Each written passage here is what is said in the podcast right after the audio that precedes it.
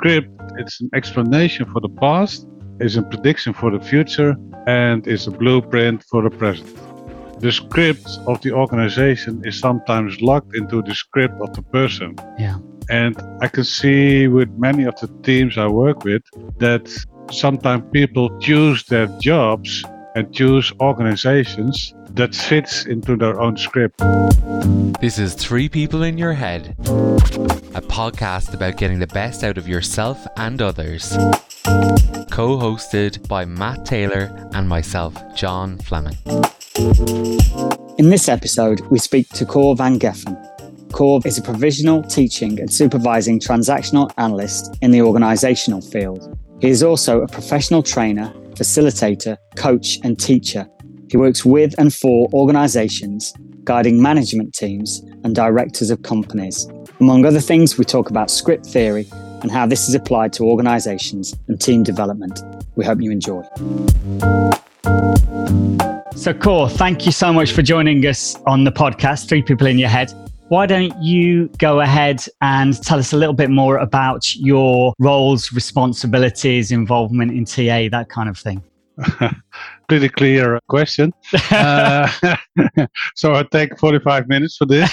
yeah, broad one.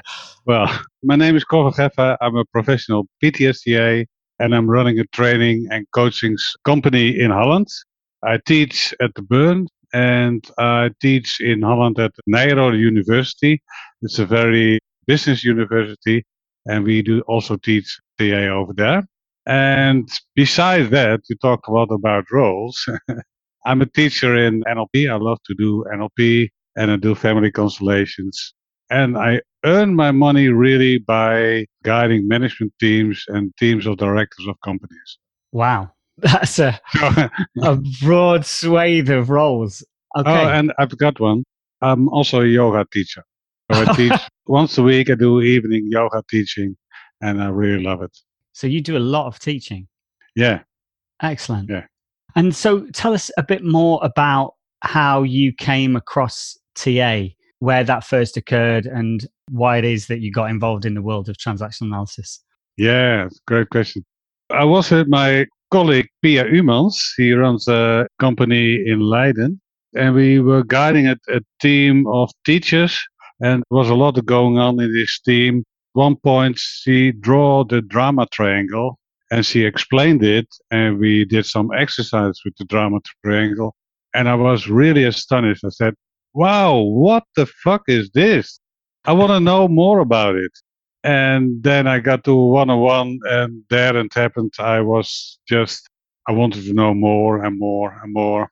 So I did some training, and then I learned about the CTA. And then I said, okay, I want to do this also. So it, it was a great start. Drama triangle, and there yeah. we go. Great piece of theory. That one hooks a lot of people. Yeah. And when was that? Wow. Uh, I think about 50 years ago. So you've been in the world of TA for a long time. Yes. How do you involve TA with all the other stuff that you do? For me, it's very logical to combine TA with NLP and family constellations. They're all three at my mind the whole day. Yeah. And for some of my colleagues, I'm a very weird person because I can switch from TA to NLP to family constellations or I can mix them. Right. And TA is for me it gives explanations why family constellation works right. and why it works like it works. Yeah. And NLP also. Sometimes NLP exercises give a lot of insights on something like script. Right. Okay. Can you tell us a bit more about the kind of things that you're passionate about in TA, your favorite pieces of theory? What's most important with you and your work? Uh, great question. I have to choose. So let's start with script. I love really the part of script because I can use it when I coach, give therapy to people. But I really love the work of Rosa Krausz on organizational script. Yeah. And so she is doing the life positions. She combined the life positions with main themes in organizations like people, time, money, places. So she combines them and says, okay, this is what an organization is doing. And then you come to, do you know the interlocking script? the definition of interlocking script? No. So there's a great concept where I forgot his name, but he says that the script of the organization is sometimes locked into the script of the person. Yeah. And I can see with many of the teams I work with that sometimes people choose their jobs and choose organizations that fits into their own script Right. and that stimulates their own scripts and keep it apart, keep it living. So it's really interlocking. So, with that, I'm just going to ask you a question now. If we've got members of the public listening and they're kind of new to TA, how would you define script as simple as possible? I know this is a bit of a test of you for your teacher role now. Yeah, thank you. I think Trudy Newton said it's an explanation for the past, is a prediction for the future, and is a blueprint for the present. Brilliant. And I really love that definition because it's not only about the blueprint of our past. No, you have some tools to work with in the present to create another future. Okay. And so you're you're really interested in the way that an individual's script works or interlocks with an organization's script and why Yeah, people or- choose. Yeah, or the team script. Okay. So tell us more about your interest in teams then, because this is something that I'm just starting to learn about myself in the world of TA, but I'm pretty new to it. So tell us more how you think TA fits in terms of team building, team effectiveness, that kind of thing. What's it got to say? Yeah, I, I can say a lot about it. Where should I start? Mostly, I start working in organizations after I got my NLP practitioner exam. Yeah. and I want to tell everybody how great NLP was. And I came, it came very clear to me that the world wasn't waiting for NLP. okay, right. It's very shocking, also. And then I got asked from a friend of mine, and he said, "I have a management team, and we're doing some stuff. Can you come and talk over with us?" Uh, All right. And that was the start of working with teams. So we were there with three guys, and I usually had the role of observer, and I saw some strange things happening. So he's saying this, but why he's reacting like this? Yeah. And then not talking about the subject, but there's a lot of going on. What the fuck is going on in this team? So it really interests me. And years later, I found out a little bit of Bion, and Bion talks about the assumptions, the basic assumptions, and he talks about the task group. And I really noticed that most teams aren't working on the task. Right. They're just working on their basic assumptions to keep a safe feeling. So they're And- not actually doing the work that the team is there to do. Yes. And I like to work with the concept of time structuring from Berne Yeah. in a team because they find it very astonishing to find out that most of the time they're working on rituals and time passing instead of activities. Right. And they're very scared of uh, intimacy. What is it about TA that's so helpful in these kind of organizations and teams and working together? What I really like about TA, you can explain it to everybody, no matter what. Yeah. And you can draw it within a few seconds and it's clear for everybody. So it works so very good. Yeah. So I don't have to do a teaching for over an hour on the drama triangle. Yeah. Just within five minutes, it's clear. And mostly everybody in the team says, Oh, this is what we're doing. And you're the bypasser of the Right. bystander. yeah, yeah, yeah. Okay. Yeah, it's true. It's so accessible. Yeah. it's very accessible. Great. Okay. Or I was wondering if you would expand on organizational and team script a little bit. I'd be interested to know how you understand those things to be formed. Because you gave an explanation to what script was earlier about it being, you know, an explanation from the past. And I understood that to be about the individual script. Yes. So I'm wondering if you could say a little bit more about what's organizational script. Like, is organizational script something from the founder, from the CEO? You know, how does that come about? And then maybe a little bit more about team script because these are new concepts for me. I haven't heard it being described that way before. I'd love to know more about. yeah, great, great question, John. Thank you. In Holland, we have a TA specialist called Piet Weisveld, and he wrote a lot about secrets of organizations. And he really explains that the founder of the organization, the script of the founder, fits the script of the organization. Okay. We can see that, for example, with Apple, is I think a really great example. The script of Jobs is drowned into Apple all over the place.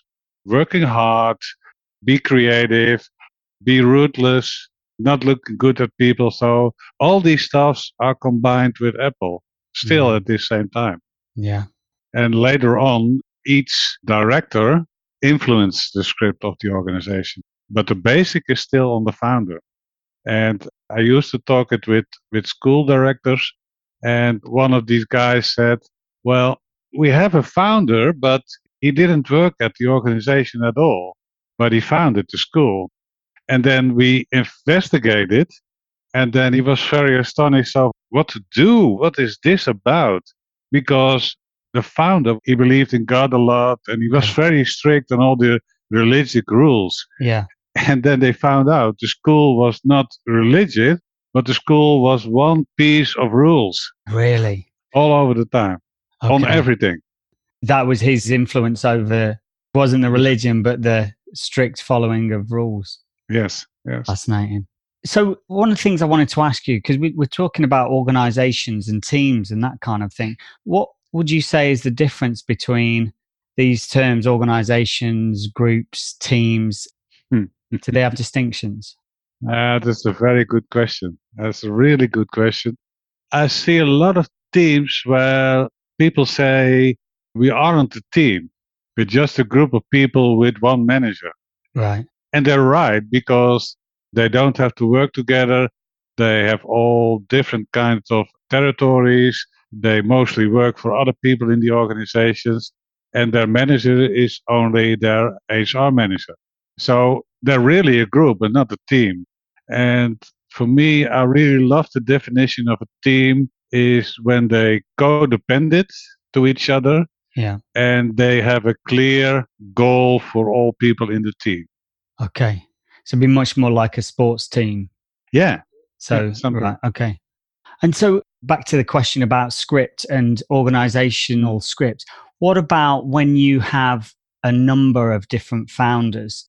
So, Apple would be an interesting one because there's Steve Jobs and Steve Wozniak. Yeah. But you only spoke about Steve Jobs, which obviously he ended up being the name, didn't he, for Apple? yeah. Does Yeah, that feed into it as well? I don't know if you have seen the movie Jobs, Yeah. the one with Ashton Kutcher. Yeah. And there's a very great scene when Jobs come to Wozniak at his home, and there's a lot of stuff around on the table, and Jobs says, "What's this?" Ah, there's nothing. And then he turns on some TV, and there are figures and numbers rolling. And Jobs is very interesting, and he says, "Ah, there's nothing. How do you call it?" I call it the operating system. And then they move from their house into the garage, and then Jobs says, "This is great. This has must the world know." And the other guy says, "But nobody wants to buy a computer." Really? And Jobs says, "Everybody will buy a computer." And that's for me the visionary thing of Jobs makes him the owner and makes him the determination of the script of Apple. Gotcha. Right, because he's the guy who held the vision, drove the Yeah. vision forward. So he's Make the guy. company. Wozniak would have never started Apple. Yeah, He would true. still be in his garage finding out things for himself. yeah. He truly loved the programming side, didn't he, and the technological side. Yeah. Yes. Okay, great. And so when you talk about script and your definition, Trudy Newton's definition, does that definition fit exactly as well for the script of an organization? Yeah, mostly. But I think in an organization, the influences of the context of the organization, I think is much greater than for an individual. And most bigger companies, they also influence each other. So the different departments have also their own script.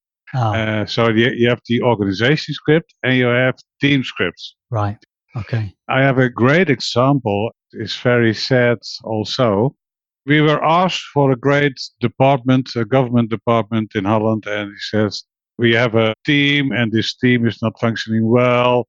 And you have to learn them to work together. You have to learn them to communicate with other departments. Yeah. And most of the guys came in and they said like this Arms folded. shoulders high, arm folded, and Defensive. really defensive. Yeah. And well, we talked and we did some things and we did finally a really good job with the team. But when we spoke to the manager later on, he said, really, because the guy said we don't have good systems, our computers are old, they don't work hard, or they don't work good. And the manager said later on to us, well, really, if these 50 guys aren't there tomorrow anymore, nobody will notice. Really. So this whole team had a script of don't be. And Really? everybody who was put in this team had his personal script on don't be and don't belong. So nobody noticed them. Nobody noticed they weren't important, Right. not at all. So That's they were all fascinating. s- So you can have pockets within a larger, because you're talking about obviously this enormous organization and governmental body. Yeah.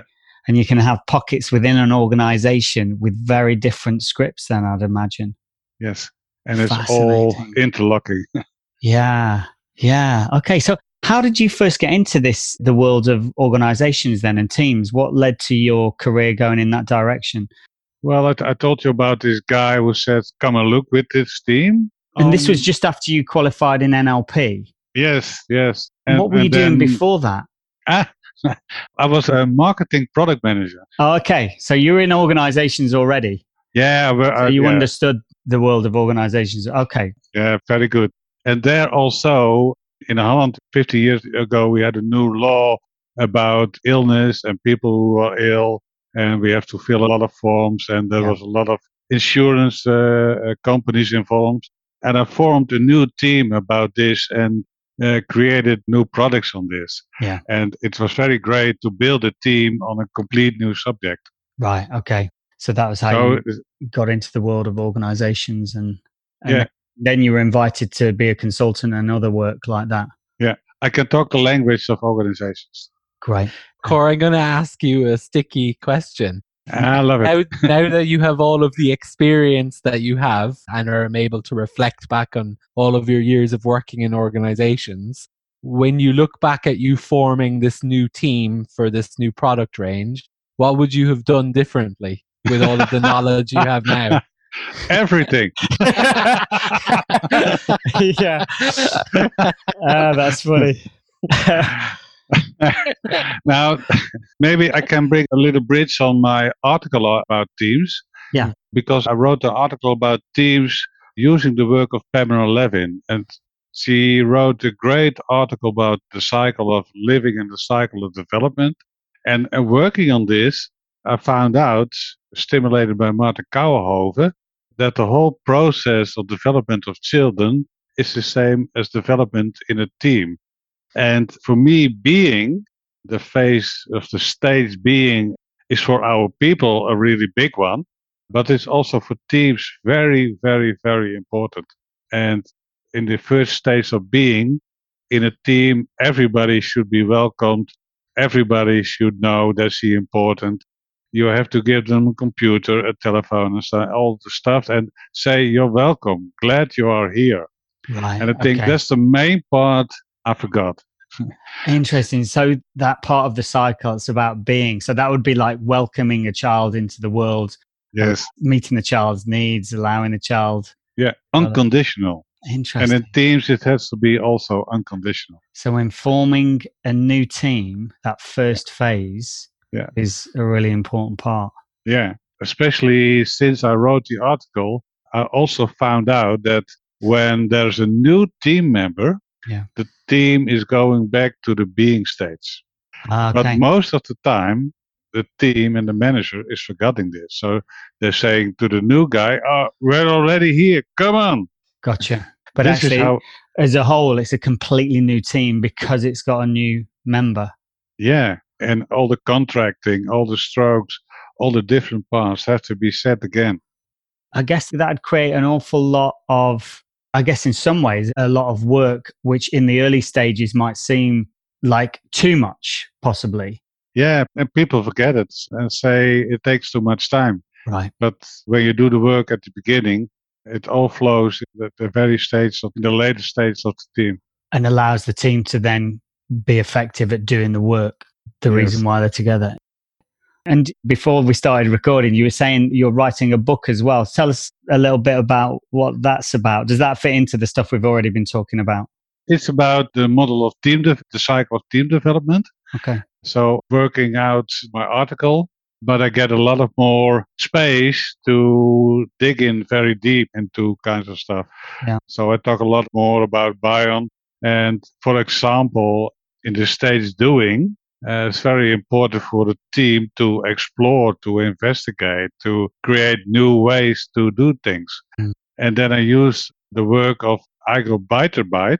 He's a very creative person and he talked about the importance of the divergence and convergence. So to create more space and then bring it up together, and how you can do that.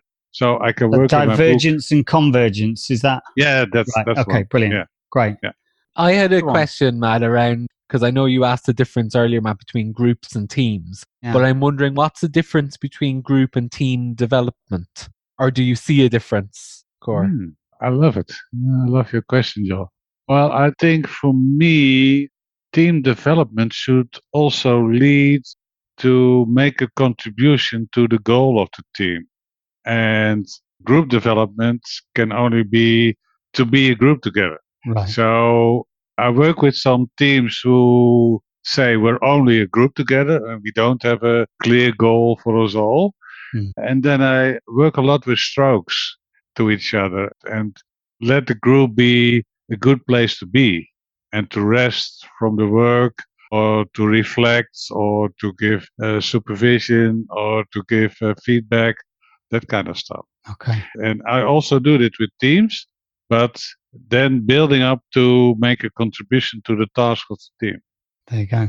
Yeah, that seems really clear in my mind now because I have been very confused up till this point, not in this session, but just in generally in life about where you put the boundaries between team and goal, team and group. But there is Yeah. a real clear distinction, isn't it, about it's a group of people all working towards a goal when it's a team, whereas a Yeah. group can all be immersed in different tasks.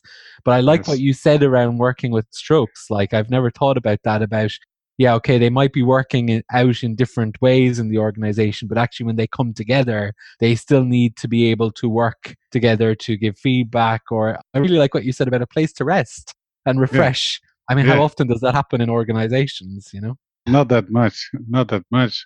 And I don't know how it is in England and Ireland, but in Holland, we're not that kind of good in stroking. We're Yeah. very good at feedback, sharp feedback, but give really strokes and receive strokes is also very different for us Hollands. I think, to be honest, I'm not part of a big organization. I have a friend who who's written a book recently on feedback, and he would suggest that actually in the UK we're not great at giving and receiving feedback, partly because we don't clearly communicate well, or feedback is seen as something more akin to criticism or Mm. just a way of getting you to be more effective rather than actually a way of communicating or opening up the dialogue which I'd Mm. imagine if the strokes are done well and intelligently, then that would make a big difference. Yeah, I think so too. Yeah. And it's also when we look again at the model of Pamela Levin, Yeah. when you come at the stage of thinking, the third stage, there is feedback really important. And that's the stage where team members have to learn to give feedback and receive feedback. Right. And not only stroking, but really uh, critical feedback. For most people, I found out, and for me also, to give that kind of clear feedback that is not being attacking, but only on the content. Yes. Uh, so set up your adult is really important in this and being neutral in your tone of voice, being neutral in your face. Yeah. And then the message can be received. so it's about information. Like you were saying, having that safety within the group, people having the capacity to be an adult, inviting people to be an adult. Yeah. So that would be a lot around the team leadership as well, then, wouldn't it? Yeah. And I heard you say, hear you say about safety. My sponsor, Anne de Graaf, wrote an article about that we in TA do too much about safety. Interesting. He is saying so people only learn when it's not too safe. Okay. And when you combine it with, with Anthony Robbins, and Anthony Robbins, NLP guru, says no gain without pain. Yes, that's true. yeah, discomfort is part of the process of growth. Yeah, it is. Yeah. There's a risk in that then as well, though, isn't there? That like we go too far with that because that's where this culture of I'm going to give you lots of constructive feedback, you know. So it's like, how do you keep it in the middle of the two? There is like a sweet spot there, isn't there, where it's not too nicey nicey marshmallow, everything's lovely here. Yeah. But Yeah, it's I- not too harsh either. I think you really got a good point, John, because I think when I explain the time structuring, I always use two arrows and one arrow of safety. Just when you withdraw, that is very safe, and intimacy is not very safe. Yeah. And the line of intimacy. So when you're intimate is very intimacy, but when you withdraw, there is no intimacy at all. Right. And then when you do the time structuring, each one of us had to find out was for me the perfect balance in this. And then when you talk about it as a team, you can do contracting, how we do this together. Yes. So the contracting part is really important. So you understand what people's proclivities are and their capacity to be able to receive the feedback, give feedback, stay an adult. And I guess what you were saying as well about that element of being when a new member joins, that everybody has that space to experience being part of the group, which then later Yes. would lead to or facilitate the feedback process being Yes. smoother. Yeah Yes. one of the questions that John and I always ask our guests, and this would be really interesting to ask you because you said that you teach in a university which teaches TA, but Mhm. we always ask our guests, why do you think TA is not better known generally by the public? Now, it may be that you think it is, but our experience is that most of our friends, when we tell them about transaction analysis, most of them haven't heard of it at all. But what's your thoughts on that? Yeah, I love the question. I have some few answers. And the first answer, I think, for a part, is in the script of Eric Berne. Okay. because he wrote a lot of books, but he was also a person not to shout out loud, this is me and this is the world and this is what I think. So maybe there's a don't be or don't be successful driver of a Okay. stopper for him. So we're talking don't know, about the script of the founder again. Yeah, yeah. That, yeah. I think that's one part. Second part is that I think TA is for me too much in the line of therapy as an institute on the PR part, in the Yeah. exposure part. Okay. So most people, when they know a little bit about TA, it's they only can say about ego states and it's therapy. Yeah. And so much more. When you think of the eco part of Giles Barrow and the educational part, Yeah. really great. A lot we wrote in organizational stuff. It's really great. Yeah. When I tell people about TA, I usually say, so we have a lot of 30 basic concepts. We have 300 concepts, basic, basic, and we have 20,000 sub concepts. yeah. It's a lot of material in there, isn't there? Yeah, Yeah. it's great. So, and but they look at me if I'm mad. But I think that we don't exposure it too much because most of us like our jobs, and Yeah. we don't like to go on a stage and tell more about it. It's really strange there isn't a TEDx talk about TA. I know. Yeah. There should, should be, be. one. and the other thing I think, Cor, because I really like what you're saying here, the other thing I think is really important is because you picked up on it there about it being about therapy. We only ever seem to talk about TA as something that's applied. It's like it's therapy, it's OD, it's education, it's counseling. And actually, before it's any of those things, it's a body of social psychology. And I don't think we promote it as such enough. That is the top layer. And we have a really valuable contribution to offer to the wider sociological and psychological community. But Yeah. because we get so entrapped in the pathway to accreditation Are you going to be a counselor? Are you going to be a consultant? Are you going to be a psychotherapist? We forget about what we're building here all the time and all of the wonderful information and insights that are there. So I think for me, I keep when anyone asks me, because in Ireland, transactional analysis isn't very well known. So when somebody says, What is TA? I say it's a social psychology. That's all you need to know for now. yeah, think. it's great. And one of my colleagues in Holland teaches TA as positive psychology. Yeah. So, and it is. Yeah. It is. And I think so. We have to do a lot about PR and getting outside. And I find it shameful to say that we have a very high standard yes. uh, on quality, but don't talk in the outworld about our standard. Maybe we say it's hard working and you do a few years about it to get it, but we don't say it's a very high standard. You don't yeah. become a CTA for nothing. You have to yeah. do something for it. Yeah. yeah. yeah. I agree. We've come across a number of people. I'm training in psychotherapy, I have been doing for a few years now. And I've also recently started training in organ ed as well, because I love TA. But I discovered that the training for psychotherapy is a good chunk longer than most other schools that I'm aware of in other forms of psychotherapy. I had no idea when I signed up. But uh, yeah, the training is rigorous, it's very thorough. And yeah. yet we don't shout about it. And it's actually one of the reasons why me and John wanted to do the podcast in some way because we really passionate and feel like it's got so much to offer the world in terms of the knowledge and insights. I agree. So I really love you doing this. It's, it's great. It's, it's a new it's way to communicate. Yeah. I was really interested in what you said, Cora, about the TA community as a whole not speaking out. Like, why is there not a TED talk? Why are we not on the radio giving commentary on social issues?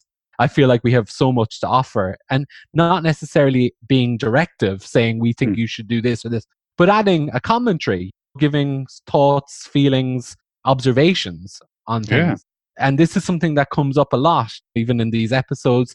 We recently had an episode with Leonard Campos, and he talked about his frustration of the TA community not reaching out to other professionals you yeah. know and, and we keep meeting people and now i'm going why is everybody talking about the fact that we're all frustrated that we're not doing it we like it needs to no longer be an observation that it's not happening because we've had enough insights and observations now that we're not good at doing these things now is the time for action. yeah, great. John sounds like a politician for TA now, doesn't he? I've yeah, talked, we need one. yeah, I've, yeah, I've talked to Matt about this. Of I have this image of the TA community standing in a circle, mm. um, with Eric Berne in the middle. Yeah. We're, we're all looking at him, and we're all have our arms around each other, interlinked, mm. and it's like we're a closed circle. Yeah. And I feel like what we need to do is we need to turn out to the world. We need yeah. to turn out to the world and start looking at others and inviting others in. And we can't have our arms interlinked anymore because this shouldn't be a closed group. Mm. It should be accessible to everybody. So I don't know how to make that happen. But like Matt said, the podcast is a beginning, hopefully. Yeah. Yeah, we have to start it all over. And for me, it's very, when you say this, it's so ashamed because Berne just talk about the boundaries and making the boundaries with a lot of space so that ah. people can come in and come out. You don't know the model of the boundaries, the public structure and the private structure. Yes, I do. Yeah. I do, and the apparatus and that. But um, yeah. I didn't know that he was talking about TA as a whole and what was going on there. Yeah, also. So I think we have to do some work around it. Yeah. And I think we have some stuff going out in refining our identity as TA community. Yeah. And I think now is the time. I think we have the identification. Now is the time to come out. Yeah. And talk to other people, make yeah. connections. So this is what really interested me. We've had a couple of guests on who, when we've asked them that question, they've said, well, we need to get more integrated into the universities like other fields or other theories have integrated and there's research being done on these particular theories in the universities by academics. And I think Richard Erskine mentioned that he worked with a load of academics early stages, but who wanted to teach at universities, but then they weren't allowed to because they didn't have the qualifications to. And all that kind of stuff. And I think Leonard Campos said that we need to get more integrated into the academic system. And you are. So tell us more hmm. about that. The university that you're part of, how did TA become integrated there? And what's your role in that university with TA? Yeah, I was being asked, but I have some colleagues who done great job over there. Yeah. Margaret Sleeuwenhoek is one of these, and she was in some way connected to the business part-time MSc, and she introduced TA over there. Right. And now she's working in a lot of parts of the business, but it's also a business university. Yeah, so maybe that's different. okay. Yeah. So there is TA a big part when there is a little bit about personal development. Yeah. Nyenrode chooses for doing this with TA. Right. Okay. So it's all about the Uh, organizational stuff. And we have also other universities and we have the kind of the same problem as you have. Yeah. Not enough professors, not enough improvement, not enough investigations, that kind of stuff. Yeah. and it's very strange because when you walk around in that kind of university and talk about of other theories, I think they're not as good as they say they are investigated and inquired. So, Yeah. but it's also about the same thing. We don't mention it enough. We don't go enough to university and say, let's work together. Let's Yes. find out together. Yeah. And I think that's a part for us to do. Yeah. The collaboration. Yeah. Mm, great. Okay. That's a nice invitation to any of the TA professionals who are listening. I think so too. TA world. And for us too. Yes, absolutely. Yeah, that's great. Okay, love it. One of the things we also ask is what do you think are the myths around TA? Because we want to kind of burst some of those bubbles, the myths developed around uh, TA. What do you think those might be, if any? One of the myths is it's only ego states, it's therapy, it's old fashioned, it's Yeah. old school, it's the 70s, uh, no depth enough. So, Quite a few there. Yeah, yeah, all of them not true. Yeah. And so, in terms of your own personal journey, you say you've been in the world of TA for 50 years now. Yes. What 50. have you seen change, the most significant shifts in the world of TA in those years? Hmm. I think Mark Widdowson did a great job on the importance of investigation and scientific research. Yeah. yeah research so that's a great part i think for me there is a lot of development on the organizational part and the educational part i think they are alive and kicking Yeah. and i think in holland we can see a shift eh? so we have a team i think 10 15 years ago we had maybe 10 PTSTA TSTA and now we have almost 30 uh, so it's growing we have more trainers than supervisors. Yeah. And there is a lot of more energy around it and a lot of more drive together. Fantastic. And in Holland, we are working on be a better professional together. Yeah. So we did a lot of things on rules about privacy and this kinds of stuff Yeah. and working with an external party when there are complaints. So I think we are growing as being a professional. Okay. So it's not just in numbers, it's in your approach, professionalism. Yeah. Okay. And what I see, but maybe it's because I'm growing in, in the world of TA, I see there are a lot of more international connections. Mm. So I can see we do a lot of in Ukraine and that kind of countries. Yeah. And I can see working together the Berne Institute with the TA Academy in Holland. Yeah. So I think we're growing to each other. And I Yeah. love that. Yeah, I think one of the things that I've noticed since the lockdown began is the number of seminars that I've attended with people from all over the globe. It's been wonderful. And the fact that the world has opened up through Zoom Yeah. all these integrations and connections that are happening, that has been one of the real benefits, the side effects of the lockdown. So, yeah, Yeah. that more integrated TA world. So, Cor, can you tell us a little bit about any exciting projects that you're working on at the moment yeah. I can tell you about a few. in I your did- book? Beside my book, yes. Yeah. I've published a game, a game in working on the hero's journey. Um, ah, okay. Do you know the hero's journey? Yeah, yeah, I love. Yeah, fantastic. Yeah, and in the hero's journey, there are 12 stages. Yeah. And I translated to DNA of change in organizations and with people. And we have 36 cards. Yeah. And each step of the 12 is in the normal step of the hero's journey. So but this is like a board game. No, no, no. I will show it to you. Yeah, yeah. People can't show, but it's, So we'll we talked describe. about, we talked about Okay, so jobs, it's a, a- Oh yeah. like a pack of cards. a pack of cards. So Well-known. we have a lot. So do you Churchill know this guy? Rocky Balboa, Rocky. Karate Kid. Karate Kid. Okay, so well-known movie characters and characters. Yeah, and, and, and then Celebrities. you can pick a card about a person, yeah, okay. and then on the other side is a this quote. text. Quote. Yeah. So Can Steve read? Jobs, the One, ones two, who are crazy enough to think that they can change the world are the ones who do. Love it. And what do you do then with this in a team, uh, Cor? How do you facilitate the game?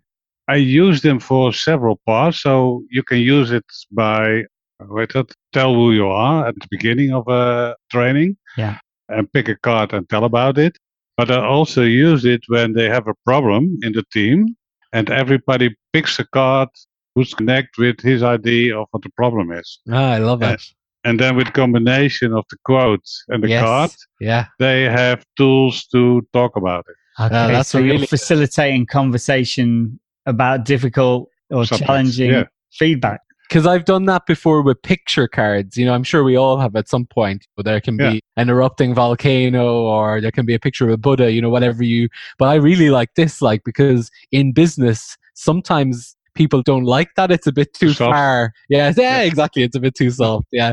Whereas I can see people really like picking a card of Rocky or Steve Jobs and really relating to it and feeling like they emulate that person in their Yeah. in their role. I think it's very clever. I like it a lot. And how does that integrate with the Jungian archetypes that you were talking about? You said Yeah, that's the next part. It was Yeah. my first game. Yeah. And I'm now working with my second game, and it's about Jung and his archetypes. So, and archetypes are the universal picture of some part of us. Uh, Yeah. Everybody has a mother or a father in himself, a knight or a host. Yeah. And I picked from his books and other books about archetypes about 80 archetypes. And we're now making this kind of pictures on 80 archetypes in movies with a description of the bright side and the shadow side of the archetypes. Very cool. I know very little about Jung except for anima and animus. Are these two of the archetypes, or is that just No, anima and animus is other thinking about, yeah, combining those two in yourself. Mhm. And he translated it to archetypes. So every archetype has also a female and a male space of a piece of Okay. it. cool?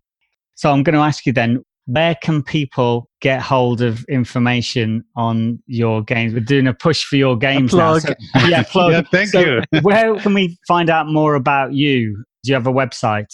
I have a website, Atta Inspireert. So it's inspiration in Dutch. Okay. We'll put that And- on the show notes then. Yeah. Yeah, pretty- Yeah.